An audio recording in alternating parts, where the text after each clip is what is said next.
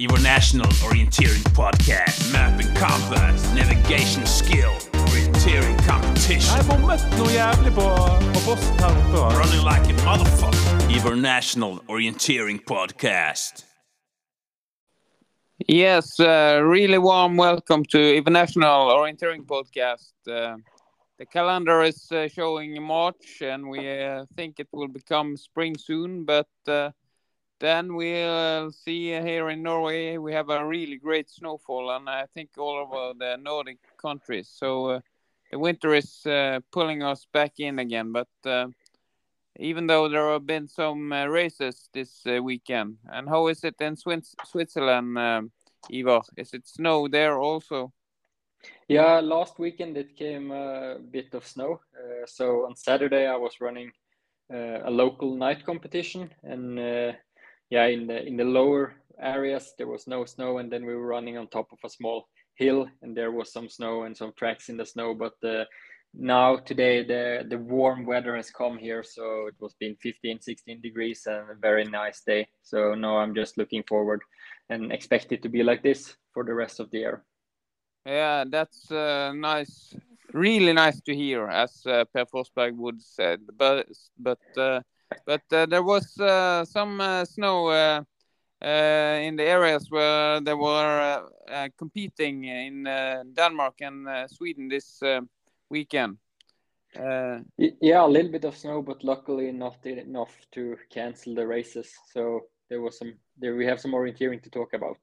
Yeah, uh, it was uh, Nordjysk uh, two days in uh, in uh, Denmark. Actually, three competitions there, and uh, Hallandspremieren in Sweden, and uh, also we have some uh, from uh, further down in Europe. Um, uh, there was uh, one orienteer from Norway who said that the best thing about retiring um, from orienteering was that she didn't need to go to Denmark in March anymore because of the windy and cold March in uh, Denmark. And uh, I think it was quite cold uh, also this uh, weekend, but uh, there was uh, maybe some results that will warm us. Did you see any spectacular there? Yeah, I mean it's not it's not been the best start list there's ever been on the Nordjysk, but some really good runners were on the start list, and we saw some of them are in yeah in in, in good conditions before the the real star season starts soon. Uh, so if we start with the night race, uh, there were two Norwegian victories, uh, both for men and women. In the women's class, Marianne Andersen, the veteran, she won ahead of the the young Norwegian Danish girl Lotte Markussen, and then there was another Norwegian in third with the young Anna Taksdal. So the night race was uh, very good for Norway, both for women and the men, because in the men there was also three Norwegians in top. Uh, Brage Takle, one of the guys from the Norwegian Junior World Championship team last year, uh, he took the win ahead of Anders Haugskott and Sander Tonje Fingarsen. So co- almost a complete sweep for Norway in the night race here. Yeah, it was. Uh, yeah, you mentioned uh, youth uh, runners there. Uh, uh, there was uh, Anna Bot, Anna Taksdal, Brage Takle, and Sander Tonje Fingersen are on the Norwegian junior national team. And um, at least the two guys uh, ran a JWOC uh, last year.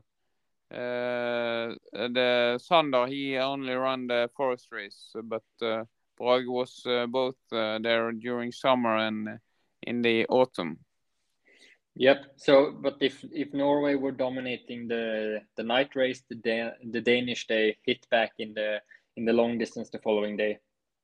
So if you start with the women, uh, the young Danish national team runner Hedvig Gydersen, she won with uh, 45 seconds margin ahead of Nicoline Klysner, and then Lotte Markussen in third place. So it's her second podium in two days. Uh, yeah, uh, you mentioned she, she's Norwegian, but actually she's uh, she's not Norwegian. She's uh, That's true. she's a Dane and uh, Finnish, uh, half and half, I think. Yeah, yeah. But but she's she she's been living in Norway, growing up in Norway. Is that right? Yeah, yeah, that's right. Yeah, Yes. she's from uh, Asker. Yeah, yeah, she's uh, orienteering uh, born in uh, Asker, in uh, outside outside Oslo. So yeah, that's right. Yeah, but uh, yeah, some the, of course you're right with the family bonds are Finnish and Danish, and that's why she's running for Denmark. Her mother was actually a really good handballer uh, at her time, playing with Anja Andersen, the real, uh, uh, yeah, what should we call it, the Pelé in women's handball uh, 20 years ago. But uh, that's another history. How was it in the men's class here? Yeah, so in the men's class, we got a really, really big victory uh, by the experienced runner Rico Mogensen. Uh, so he won with more than six minutes margin ahead of uh, the young Norwegian Vegard Kittelsen, with another pretty young Norwegian Sindre Holt in third place. So big win, big margin win here. So big, big difference. Uh, I mean, I saw the course. It was the terrain was, uh, yeah, the first part of it was uh, out in the open beach area, and then there was into some really green forest. Uh, but still, the the course was quite flat. So, yeah, I mean, six minutes winning margin in such a race, it's uh, that's a really big difference. Yeah, and uh, we know uh, Vegard Kittelsen. He um, yeah, he was number five, uh, but that was the middle distance Norwegian champs uh, last year. So it's a really good uh, technical runner on his days. But yeah, this was not middle distance. It was 95 minutes running. So yeah, yeah, it looks good for Mogensen there. Yeah, we know that he he ran the the World Cup final in Davos last year, qualifying for the Danish team there. but from what I've been seeing, he's not aiming for the national team this year, only for only for the the Danish races. Uh, but uh, yeah, that's interesting. Uh, the winner in the women's class uh, on the middle on Sunday. Uh, it's interesting uh, how she will um, do this year. Uh, Gydesen. Yeah, no, she, she... no. I mean the Sunday, Marianne Andersen. If she is also going for yeah internationally this year. Ah, yeah. So you're jumping for for the, the middle distance, uh, where of course yeah. Marianne Andersen she won uh, 15 seconds ahead of Cecilie Klysner, and then the young Dane Hedvig Gydesen in third place. Uh, she was only 20 seconds behind, and then we had the twin sister Nicoline Klysner in fourth place, only 33 seconds behind. So a really close race there. Yeah, is uh, is that a sign of a good uh, level? Uh, how do you analyze that? Uh, well, I think, uh, of course, the, the, the Danish girls are pretty good in Danish terrain, of course, and we know that Marianne Andersen is she's an experienced runner. She's been competing in Denmark a lot over the years, uh, so one would assume that the, they are quite familiar with this type of terrain and how to do good orienteering here. Uh, but I think it's a bit too close to expect it to be very, very high international level. Uh, but I think also we talked about the snow. The starting position could uh, affect a little bit of the results also. Um, yeah, but uh, but even though uh, uh, races in March, uh, you should yeah not over analyze. But I think it's interesting to see what Andersen will be up to this year if she's going yeah. for an international season and it's always a good sign to win competitions. Uh, and now this maybe it wasn't the best, uh, highest level of competition here, but uh, she ran two races and won two times, so uh, that's uh, something that should make her optimistic about the, the spring season. We know that uh, Anne Margrethe Hausken Nordberg, she ran uh, in the Norwegian World World Cup team, or I mean, WOC team in uh, 2019 when she was uh, 43 years old. So uh, that's the same age as Andersen has this season. So yeah, it's not impossible. No, it's not impossible. Um, but I guess we will see when, yeah, when the Norwegian team has the selection races for the World Cup, uh, the first World Cup round. The selection races will be in four or five weeks' time. So I expect Marianne Andersen to really be motivated to show herself uh, in those races. And I think when we see her there, we will have a pretty good pictures whether we, she will be contending for a spot in the Norwegian WOC team this year. Yeah. Uh, and the men's class in the middle uh, to, uh, yeah. Yeah, so uh, Rico Mogensen, he won the long distance, but in the middle distance, he got beaten by Magnus Devet. Uh, 18 seconds were separating them. And then in third place, we have Asbjørn Karltoft, uh, a bit one bit more than one minute behind. Uh, I think Asbjørn Kvaltoft is a first year elite runner. Uh, I'm not quite sure. I think he was running the JWOC last year, but I'm not sure. Uh, and uh, we know that um, the vet who is winning here, um, he has not been focusing uh, in the uh, technical part uh, this winter. He's been uh, on a high altitude camp in Uganda, I think. yeah, I think he's been both in Uganda and maybe also in Kenya. Um, I think he was in Uganda together with Ralph Street and Thomas Krivda and Milos Nikodym uh, in January.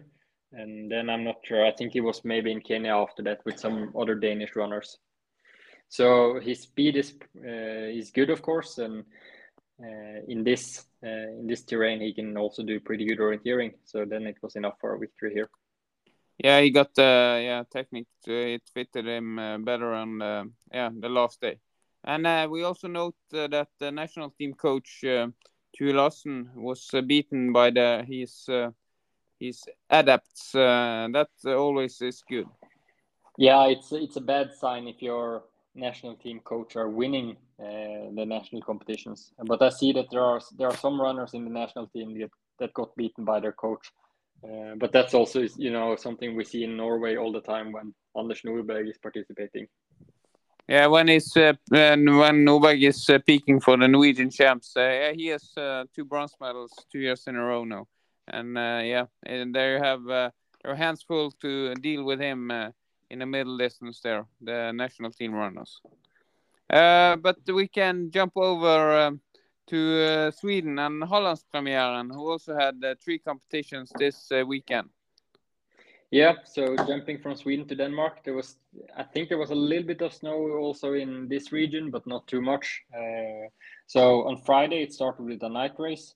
Uh, in the women's class, the Russian girl running for Lidingö, Veronika Kalinina, the former junior world championship in long distance, uh, she took a big win ahead of Janni Hagord with Johanna Börjesson Eriksson in third place. Uh, the difference was uh, five minutes, so quite big win for winning margin for Kalinina. Uh, while it, in, in the men's class it was much closer, and Simon Wikström from Sävedalen, he took a important victory ahead of Filip Ossiansson from IFK Göteborg. You know the the fight between the Göteborg club. It's always important to win there. So a, a good start of the season for Sävedalen here. Uh, and then from those two, it was a bigger gap down to number three, Leo Johansson. He was two and a half minutes behind. Uh, what do you think uh, about uh, yeah Simon Wikström? He was uh, he will definitely be at the Team team in uh, Sävedal, but uh, Ossiansson in the one of the favorites team IFK Göteborg. Uh, any thoughts of that? Yeah, I think uh, Filip Ossiansson, he's one of the most important runners in, in IFK Göteborg's team. Uh, he is one of their best night runners. Uh, so he will for sure be in the team if he's uh, injury free and healthy. Uh, and we know that Simon Wikström, he ran a fantastic leg at Tiomila last year. Uh, on the long third leg, he was uh, running alone in the front, coming alone to the changeover. So both him and Filip Ossiansson are really, really good night orienteers. So here it's probably been uh, quite high level of performance. Uh, wasn't it uh, that everyone was uh, commenting on Nordberg there on the second leg uh, because uh, didn't have any GPS uh, tracker? Ah, yeah, that's true. So on the GPS, it was always Nydal and Anders Nordberg that was in lead, but then uh, Simon Wikström was running in front of him with no GPS.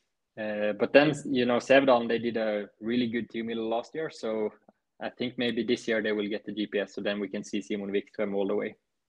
Um, yeah, I, I think he, he went out in the lead and Nordberg caught him during the race, and then he was uh, uh, just uh, in front of Nordberg in the finish. And uh, I was talking to Nordberg afterwards, and I I, I asked him, uh, when you're running like this in Tiomila and a night leg, uh, do you know you are in the lead? And uh, then he said with a glimp, glamp in his eyes that uh, even when I was uh, not in the lead, I, I knew I was in the lead, or at least I thought thought so. Then I caught up the leader, and then, then I knew I was in the lead. So That's how the self confidence should be. Yeah, definitely. yeah. Other people that were building good confidence this weekend. Uh, if we jump to the middle distance, we have two young runners winning here. Uh, in the women's class, Eleonora Alinder uh, won four seconds ahead of Veronika Kalinina with Sabina Aumu 21 seconds behind. Uh, so here we have two of the runners that the, the, the, the junior runners that have been changing club to Göteborg Majorna, Eleonora Linde and Sabina Aumu, uh, performing at the high senior level already. Uh, good start for them. Yeah, I think it's interesting uh, to see that uh, Göteborg Majorna runners are uh, yeah in good shape and uh, showing their skills uh, that early. And uh, there was a guy in the men's class also showing quite good skills, I think. Yeah, Axel Elmblad, he won with big, big margin in a quite strong field. Not not the most famous names, but still like this is runners that are doing pretty well in the big relays and also in some Swedish champ, Swedish league races. Uh, so it's a big, big, big sign of uh, big things to come when Axel Elmblad wins a race like this with uh, almost three minutes ahead of Heino Ollin, uh, and then with the experienced Vetle Rudbråten in third place, three and a half minute down. Uh, I think in in such a terrain, you know, so flat uh, and quite fast running. I mean, the, the kilometer time was just above 430. Uh, then it's really impressive to be able to put the big, big difference into the other runners. Yeah, I think uh, it will be interesting uh, the selection races in Sweden, even though they have uh, pre-selected a couple of guys. Uh, the door is not closed, I think, and if Elmblad is keeping up his high speed and good orienteering, yeah, he can make it uh, challenging for uh, uh, Dahlin and uh, Håkan Karlsson to uh, select the team. Yeah, I mean, for the Swedish team, there is always uh, very big competition uh, for the last spots. So that will be something to look forward to see the selection races there. Uh, we jump to the long distance on uh, Sunday, uh, or uh, yeah, Eh, a long distance in eh, Sweden is eh, 60 minutes this weekend, and in Denmark it was yeah 80 and 95 minutes. So yeah, some differences there, but even though. Yeah, you know that's the best thing about these a bit smaller competitions in Sweden. You know, the the middle distance, the winning time is often below 30 minutes, if you're really lucky, you get one that with like 25 minutes, and also the long distance races is sometimes yeah, 55 to 60 minutes. Uh, you don't have these 90 minute races every week, uh, so it's quite comfortable to run these races. Um, but I mean, if you're going to win, you have to run fast and you have to do good orienteering. And in the women's class, Veronika Kalinina, she got her second win. Uh, good weekend for her with two victories and a second place. Uh, this time she won yeah, 40 seconds ahead of Malin Agervig Kristiansson, the Danish runner that is running for IFK Göteborg. And then in third place, we have the Finnish runner Anna Neri from Lahden Sunnista at two and a half minutes behind. Uh, it was uh, yeah quite good weekend for uh, Kalinina there. Uh, she's showing uh, good shape, uh, and she will probably be a last leg runner for uh, leading in the relays. Don't you think? Yeah, I think she was running last leg in both Team and Jukola last year, uh, and leading uh, the women's side had a really good relay season last year. They were performing well at both Team and Jukola, and I yeah they are one team to look out for also this year. And it's always good to have a a good last leg runner. And so far this season, it seems like Kalinina is in, in good route to to reach a high level for the relays. And in the men's class, uh, there was an interesting win also yeah, big win. Uh, Gustav Runefors from Växjö. Uh, he won uh, with more than five minutes ahead of the experienced Erik Ivarsson Sandberg, and then with the Norwegian Øyvind Hjermstad in third place, almost eight minutes behind. Uh, some of the best runners uh, from earlier this weekend, like Axel Elmblad, uh, Philip Ossiansson, and um, Simon Wikström, they are not in, the result list on on Sunday. So if they were running, the difference probably would have been uh, smaller. But Gustav Runefors is a is a really really good runner. Um, he was uh, running JWOC back in 2019 when he was 19 and doing quite well. I think he was in the top 10 at the sprint at least. And he was, yeah, you know, he belongs to that generation that lost their chance to run the, the last year JWOC uh, in 2020. So because of that, maybe he's a, still a bit uh, less known than he would have been if he had been able to run the JWOC. Uh, but he's certainly a good runner, and I think uh, when he's performing at this level, I think he he's starting to hope for a, a really really good race in the in the selection races not not far from now. Yeah, it's uh, correct. It's easy for going under the radar uh, for those uh, who lost their uh, last year um, at the JWOC. But uh, he had a podium position when he was 19. Uh, so yeah, yeah, in the sprint as you mentioned. So yeah, really, really good performance from him from him this Sunday. Um, yeah yeah, just continue. Oh yeah, no. So I think um, uh, we should jump from cold Denmark, cold Sweden to uh, someplace warmer. Yeah, um, in uh, Slovenia, uh, Open. Yeah, that's one of the classics uh, in the in the early spring. Uh, I think it's the yeah, I, it it has to be the biggest biggest race in that part of uh, of Europe if we count like the southeast Europe um, Lipica Open is every year uh, quite good start field. Uh, it seems like they have uh, always interesting terrains. some of the maps are quite fascinating. And it's a five day race. So when we are recording this on Monday evening, there's been three races, uh, but still two races to go. So we will only talk about the first three races here, and then we will come back with the, the rest in in the next episode. Yeah, and, and it was a middle uh, distance uh, they started with, and uh, yeah. Yeah, so in the in the middle distance on Saturday, if we start with the with the women, uh, Janka Mikes or Janka Mikes, I'm not sure how to pronounce it. She's a young Hungarian runner. Uh, she won the women 16 at the European Youth Orienteering Champs last year. Uh, so this is her first year in the junior class, and here she is winning in the senior class uh, against some pretty good runners. Uh, in second place, Jasmina Gassner, she was seven seconds behind. Um, the Austrian girl, she was, uh, yeah, she's at a quite good level. Last year, she was two times in the top 10 at the World Student Champs. And then we also have Csilla Gárdonyi that was in third place. I think she's former, is she a former junior world championship or winner or a medalist at least? Um, so good competition here and a very impressive win by the 17 year old Janka Mikes. Yeah, I think uh, she at least was a medalist uh, in uh, yeah um, in Hungary, uh, home soil. Uh, I know it's five years ago. Yeah, and in the in the men's class we have some Hungarian runners here as well. Um, the, the the reigning middle distance junior world championship, Zoltán Bujdosó. Uh, he was one of the favorites and he was the number two on the first day. Uh, one minute and nine seconds behind the Swede Gustav Hinder, uh, with the Austrian runner Matthias Peter two a bit over two minutes behind.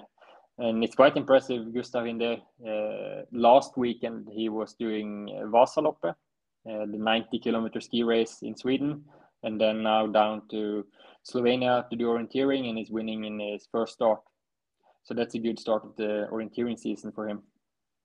Yeah, that's uh, from the skis to yeah uh, to uh, to uh, beat uh, those uh, good guys in that field. Yeah, yeah, quite quite impressive. Yeah, and you know both Zoltán Bujdosó and Matthias Peter. You know we have seen them. We have talked about them earlier this winter several times when they've been running world ranking events in Spain, Portugal. So you know they have already been in the orienteering mode for for several weeks, several months already in winter, while Gustav Hinder is coming straight from a ski season. Uh, so that's a, a good win for him. And uh, the second day, um, how, uh, how, was it for uh, the yeah the yeah? so the second day was a long distance. distance. Yes, it was a long distance, and once again, Janka Mikes, she won in the women's class. Uh, on the first day she won with seven seconds the second day she won with nine seconds this time ahead of her uh, national team colleague Sofia Sarkozy uh, with the Austrian Jasmina Gassner 29 seconds behind. Uh, and then we had in fourth place here we have Ursula Fesselhofer, uh, the experienced Austrian runner, but she was beaten by the by the 17 year old with two minutes this time. And uh, in the men's class, there was uh, also a young runner winning. Yeah, so Zoltán Bujdosó, second place in the first race. This time he took the win.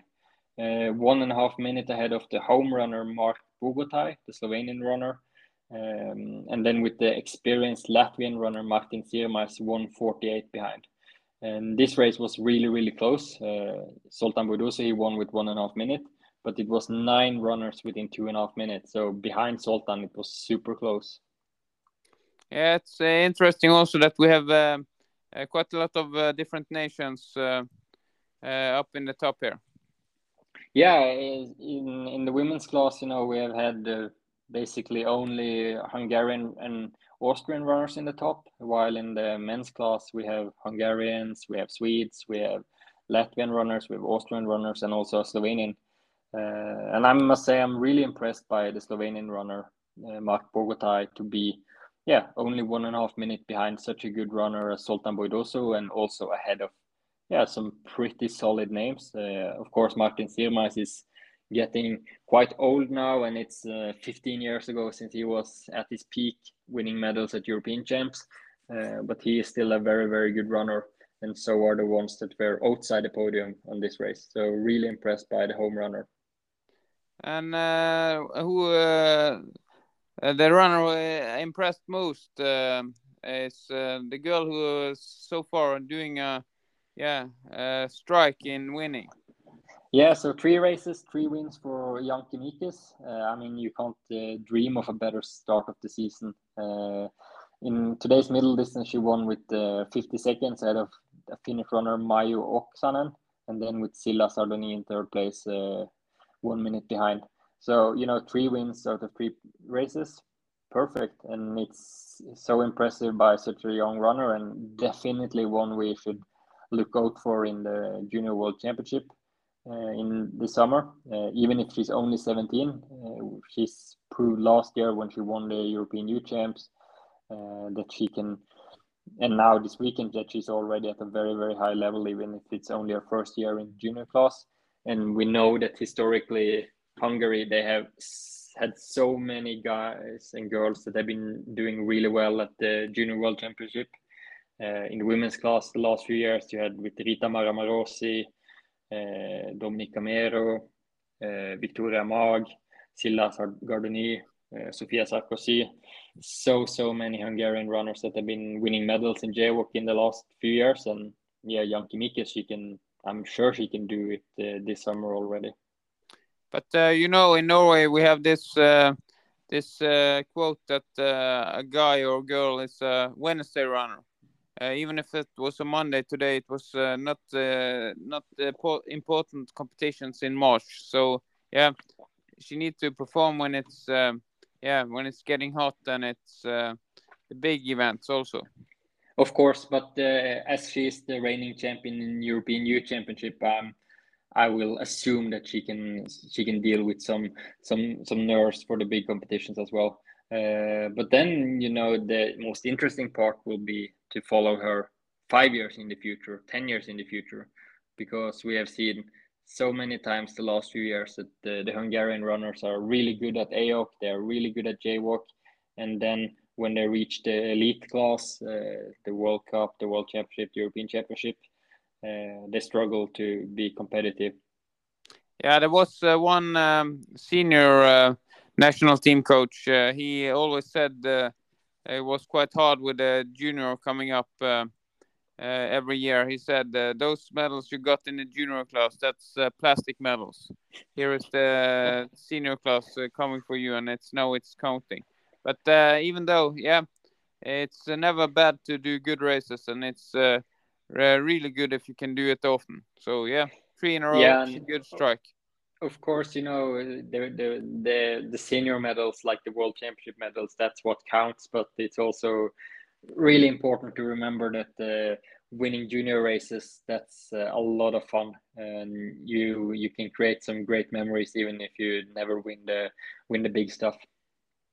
Yeah, and who won um, yeah, the Monday uh, stage in uh, men's class? Yeah, so here we had the uh, Austrian winner, Matthias Reiner. Uh, 10 seconds ahead of Martin Sirmais, and then with Gustav Hinder in third place. also here it was uh, pretty close 11 runners within two and a half minutes uh, so i think i would say that looking at the results from from the races uh, i would say that all three races have been very very close uh, and i've been looking at the map and i think it looks like it's been quite challenging uh, but maybe it's easier in real life than it looks on the map and that's why there's been uh, quite close races. Because if it's really really difficult one would assume that uh, there would have been more mistakes and bigger differences. Uh, yeah but uh, yeah it's uh, interesting uh, also with yeah the Vasalopp skier in there doing two podium positions in his yeah what would you call it for him an orienteering vacation down there Maybe. Uh, yeah, so something like that. Uh, I mean, he now we maybe talk about him like he, people who don't know him might think he's one of the one of the best skiers, and that's not uh, that's not the case. Uh, I saw him on TV when he was doing Vasaloppet because at one of the uh, TV passages he was together with one of the best girls.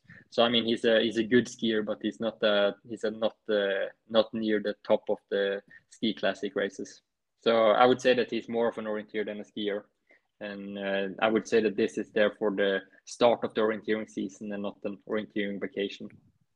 Uh, but uh, actually, uh, Lipica Open in Slovenia, pretty exotic orienteering going down there. Um, and uh, yeah, we've seen uh, both in, uh, in Lipica Open and Orienteering Online Cup and uh, many have gone from north of Europe and down there to to compete and train orienteering. Have you been there so far? No, unfortunately not. Uh, but uh, Slovenia is definitely on my bucket list. Uh, I mean, the maps from the this region always looks pretty cool. So it's something that I I see it every year, and I think, oh, maybe maybe next time next year. Uh, I'm not sure when it will be, but uh, of course I have to go there someplace, sometimes in the future. Uh, yeah, if you should make a list, or who will be the top of the list for most exotic or orienteering country have you been to so far in your career? Yeah, I'm I'm I'm not one of those who has the the best list for this kind of stuff, but uh, it has to be Serbia, where I ran the European Youth Championship back in 2009 it was somewhere up in the Kopaonik Mountains, some kind of ski resort uh, area. And I remember the terrains as, uh, yeah, I mean, they were quite nice. The runnability was good. The technical difficulties were challenging. And I think it's been organized some, yeah, some races there afterwards, Kopaonik Open or something, I think the name was, but I'm not sure if that's still a thing. Uh, but yeah, uh, there's a lot of lot of nice orienteering places uh, in in the southeastern part of Europe.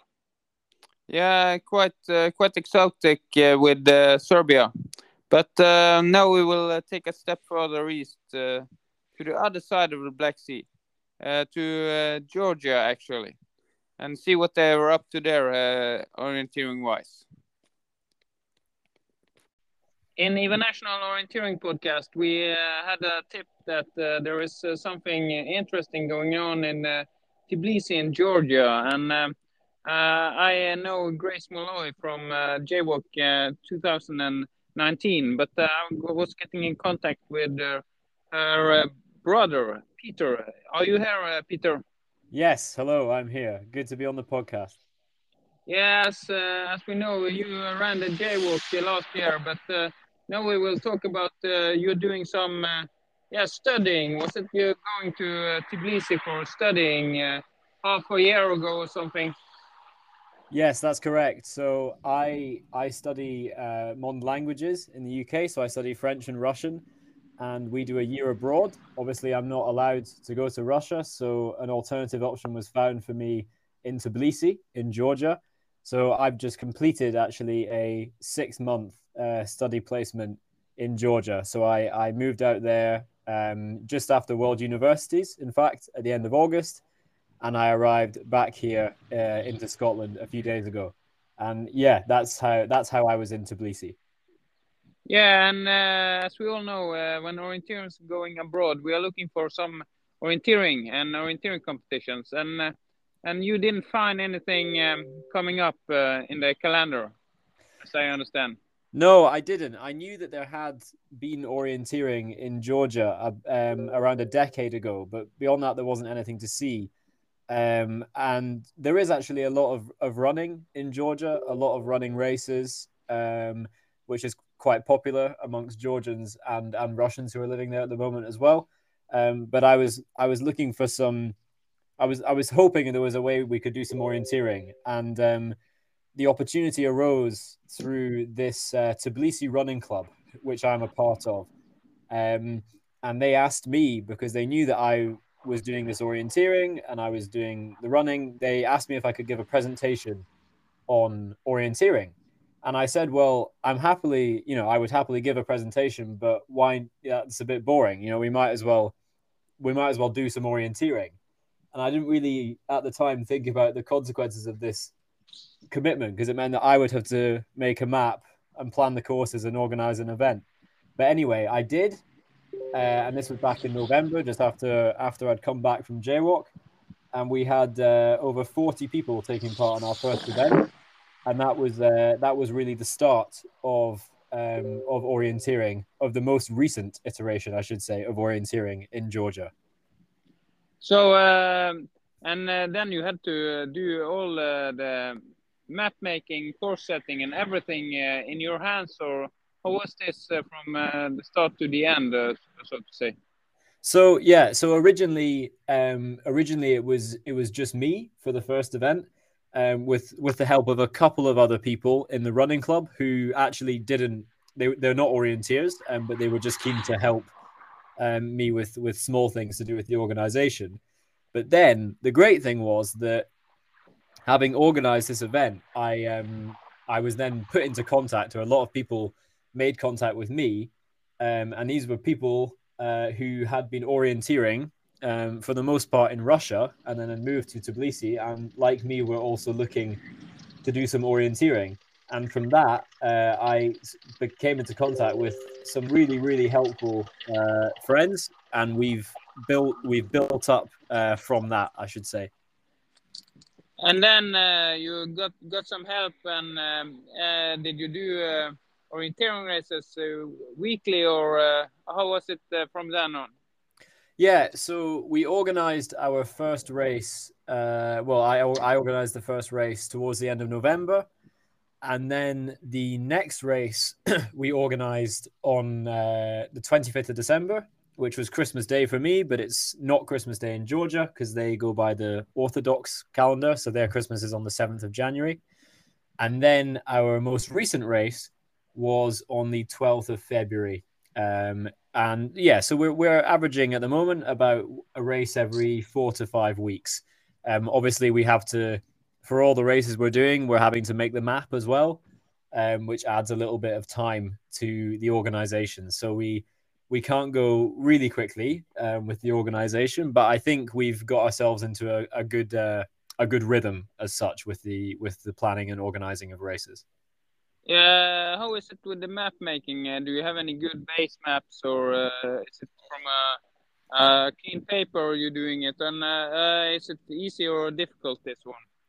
So the the map making's been a real um, a real learning experience for me um, and and for all of us because the we've been using a mixture of different resources. There are a few maps in Georgia um, from around a decade ago, a few orienteering maps, which are they're really good maps, but obviously they're very out of date now.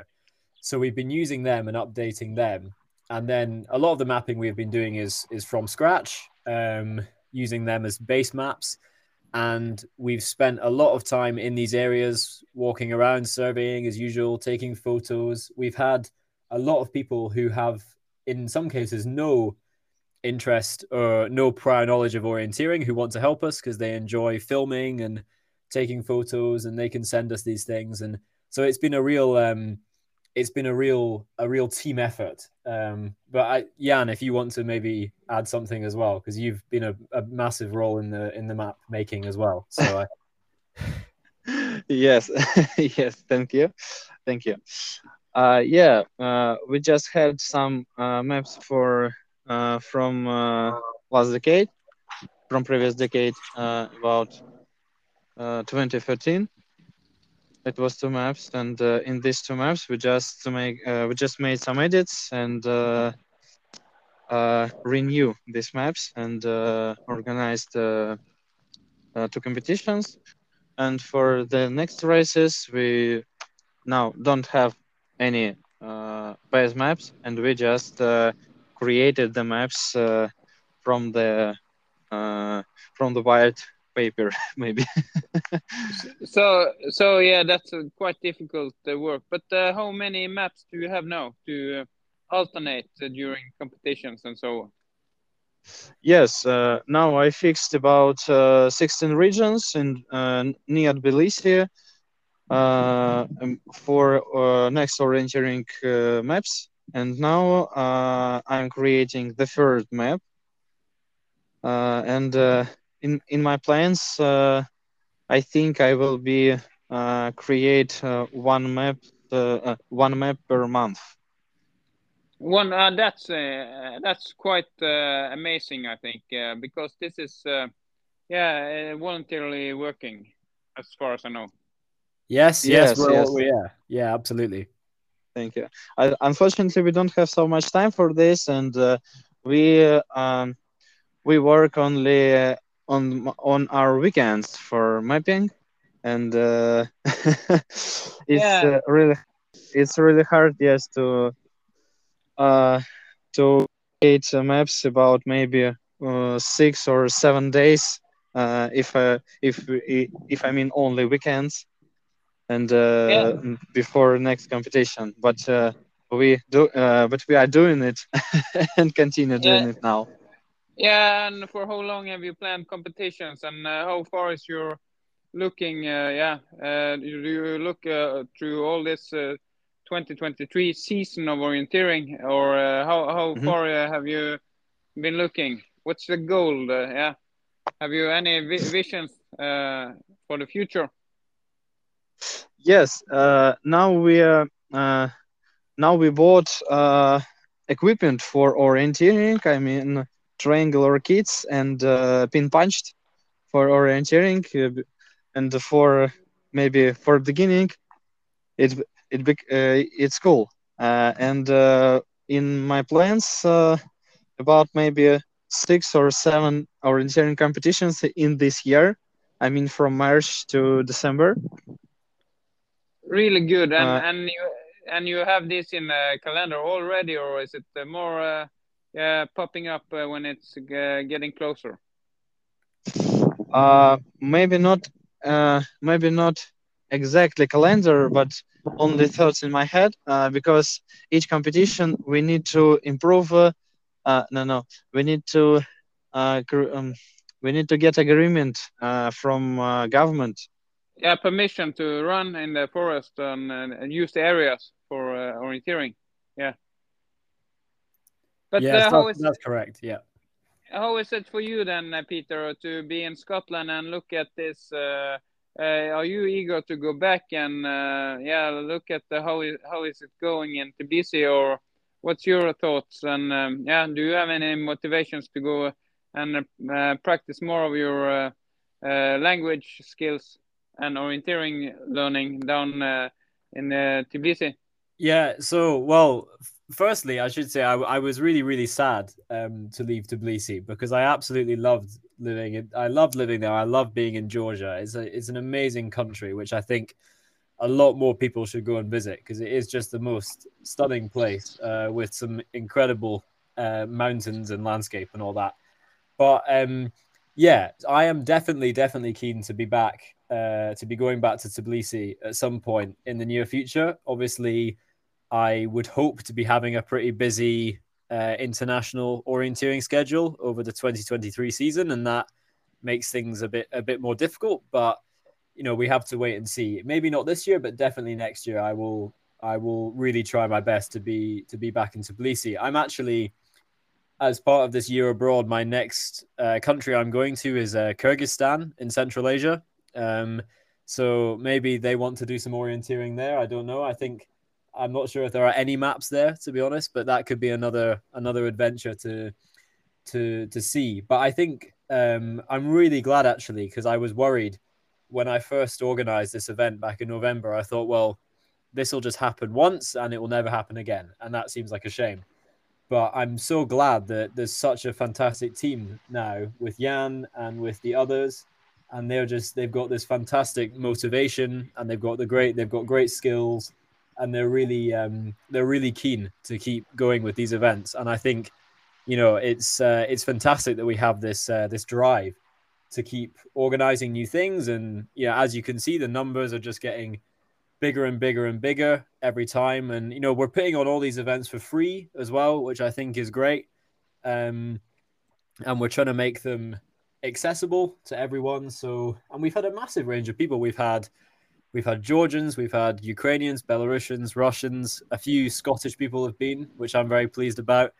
Um, and yeah, we're just hoping to attract as many people as possible. We've not had many kids so far, but hopefully we can get a few more kids involved as well.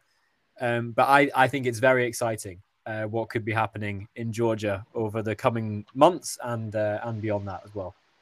And that uh, that looks uh, really. it sounds really motivating, but uh, when you have this knowledge, uh, it's uh, too uh, too bad if you go to Kyrgyzstan uh, without doing uh, kind of the same. But it, it takes a lot of effort. Uh, but do you think, yeah, to ask Jan, how how, how long will it be to we will see a federation and something in Tbilisi and around this activity?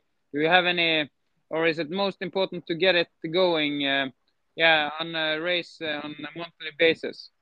Uh, now, in, our plans to reborn uh, the orienteering federation in Georgia, yes, and uh, try to contact with the uh, with the sport government, with the sport ministry, and uh, try to create a, local event for every year for next year Uh, uh, that is what uh, that it will be officially.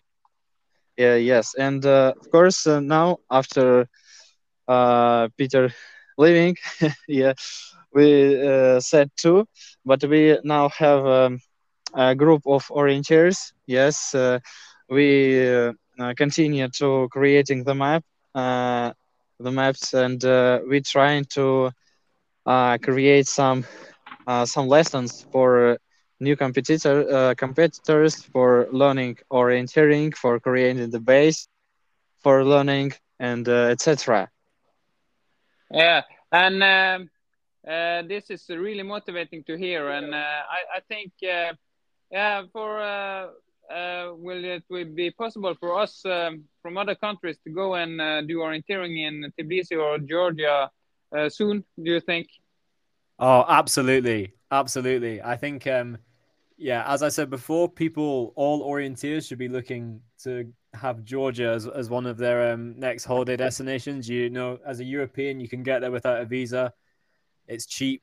It's got the best food in the world, and it's got the best mountains in the world as well. So you should go there anyway. But I think, yeah, we're just building up this fantastic set of maps in and around Tbilisi. Um, already, and we've there's a really nice mix of terrain. We've got some some more sprint areas, forest areas, park areas, you know, and it's it's great. And I I think um, well, I think both Jan and I have this uh, have this real hope and this uh, this desire that soon enough there will be orienteers who are not coming who are coming to Georgia not only just because it's a great country to come to, but also maybe to even do some orienteering as well. I think that would be properly awesome. Um, and I really yeah. hope that that's, that will happen. I yeah. hope too, likewise, that I hope yeah. too, likewise, that, that in, in the future we will create Georgian or meeting. yeah, that that will be really good, uh, and uh, at least now we have uh, pinpointed it in even International Orienteering podcast, and we will uh, get back to you maybe uh, later in this uh, 2023 season to hear how you're doing and uh, about the progression uh, uh, at the Georgian orienteering. It was uh, really nice yeah. to have uh, this conversation with you, and I must have to say, um, keep up uh, the good work, both of you. Thank you very much. Thank you very much. We love orienteering and continue create new events in Georgia. Thank you. Perfect. Thank you. With last part to go. Georgia, Tbilisi orienteering uh, uh, from uh, Peter Molloy and his uh, company there in uh, Tbilisi. What do you think about that, uh, Ivo? It was quite um, uh, exotic. Yeah, that sounds really, really cool. Um, I don't know much about Georgia at all. And you know, only that I've seen it on the the map and it's really far from Norway. But I mean, Peter, he does a great job at selling in Georgia as a travel destination, both uh, without orienteering, but now also with the orienteering that is going on there. Uh, so it's uh, yeah interesting to hear how they start from scratch. Uh, I mean, they had some maps that were a decade old, ten years old, uh, outdated, and how yeah Peter is able to get people that are not orienteers at all to be involved in organizing and making maps and yeah that's a cool story Yeah, map making from a white paper. Uh, that's uh, that could be. Yeah, you need to have. Uh, uh, yeah, your uh, drawing skills good and and uh, yeah, the compass but must be uh, uh, directed uh, towards the right uh, part of north. And uh, but also I think it's cool. Uh, yeah, we can post some pictures uh, when you see uh, the Kalevan Rasti suit uh, from uh, Peter yeah, some of the best club in uh, the world, and he is there with the novice orienteers, uh, just uh, trying to teach them to get around the course in uh, Tbilisi. Yeah, st- starting from scratch, you need to be quite motivated. yeah but that's also a good thing because you know with people that has no vision of what orienteering is. When they get to try it you know they can they get to see everything in a whole different way than what we are seeing it as we have grown up with it. So i think uh, there's plenty of examples of people that have started uh, yeah in a bit older age and they, you know the uh, the way they feel about orienteering is uh, really something special. So maybe in 10 15 20 years georgia will be a, a great orienteering destination Yeah, we didn't mention it uh, here, and uh, and uh, but I think Georgia, uh, talking about it, uh, we uh, Peter mentioned the food, but I've also heard rumors about Georgia being one of the best countries for red wine in the whole Europe. So uh, for uh, yeah, uh, not uh, top athletes, but uh, veterans going on a vacation or something, it could be a good uh, destination. Of course, yeah, yeah, and then it will be. I mean, Peter he also mentioned that he hopes he will get uh intense orienteering season this year. It's his first year in the elite class. He was running pretty well at JWOC last year, so it'll be interesting to see what he can do this season. We know that, yeah, I mean, it's not too harsh to say that uh, if we look the last three four years.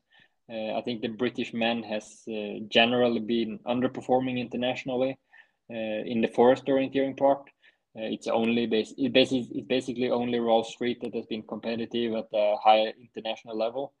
Uh, so I think Peter he will have a fair chance to get into the British team for especially for the World Cup uh, races, but also could be a candidate for the the World Championship team. Yeah, I uh, not to be too har- harsh, uh, harsh, but uh, I don't like the term uh, underperforming. Uh, you're performing on your level, so uh, yeah, uh, so definitely Peter could have a chance. Uh, but uh, uh, to have a chance there, he need to uh, have his IOF license uh, in order, and uh, we got the news that uh, IOF uh, has uh, has um, make some uh, dig- digital process for the this license from this season and onwards, um, and to to just uh, talk about that a little uh, fast. Uh, I think everything that is uh, making things easier is good. So we don't can do anything else but be positive to that, even though it's getting a bit. Um, more expensive because of the development cost and uh, the current inflations in the whole world. Yeah, so the price goes up from 30 euros to 40 euros, so it's not a it's not a, massive change. Uh, and I think this is only relevant for runners that are aiming for international events at senior level. Uh, so World Championship, World Cup, European Championship.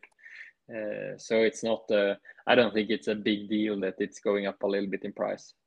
No, uh, the the most important is uh, to make uh, yeah those um, bu- bureaucratical uh, things uh, easy to deal with. So yeah, uh, but uh, we can look forward a bit uh, what we will be dealing with the next episode.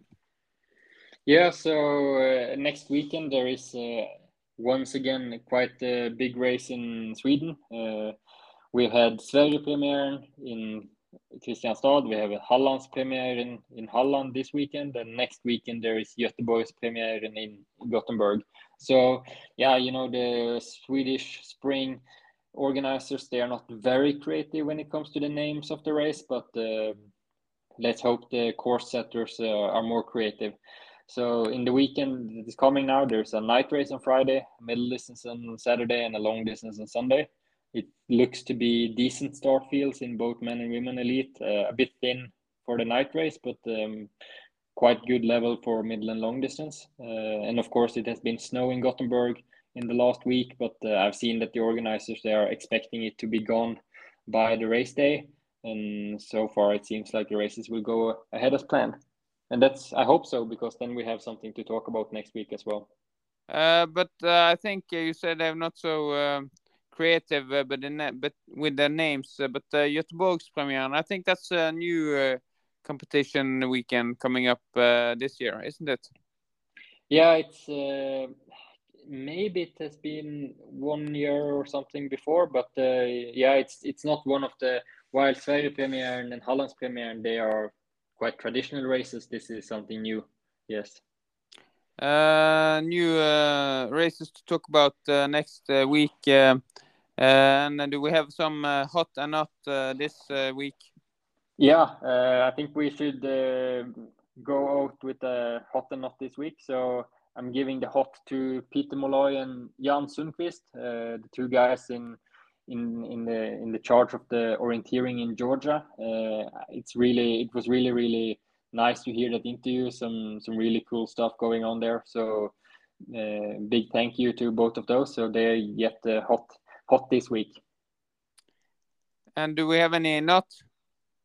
Yeah, uh, yeah, yeah, of course. Uh, so I'm giving the nod to you know the Swedish weather. They has cancelled races in Stockholm. Uh, so while they are aiming to organize in in Gothenburg, they cancelled in Stockholm, uh, and it's a shame because uh, in Stockholm it was planned the first Swedish spring relay uh, the coming weekend, uh, but because of the snow, the organizers Attunda has decided to move the race two weeks.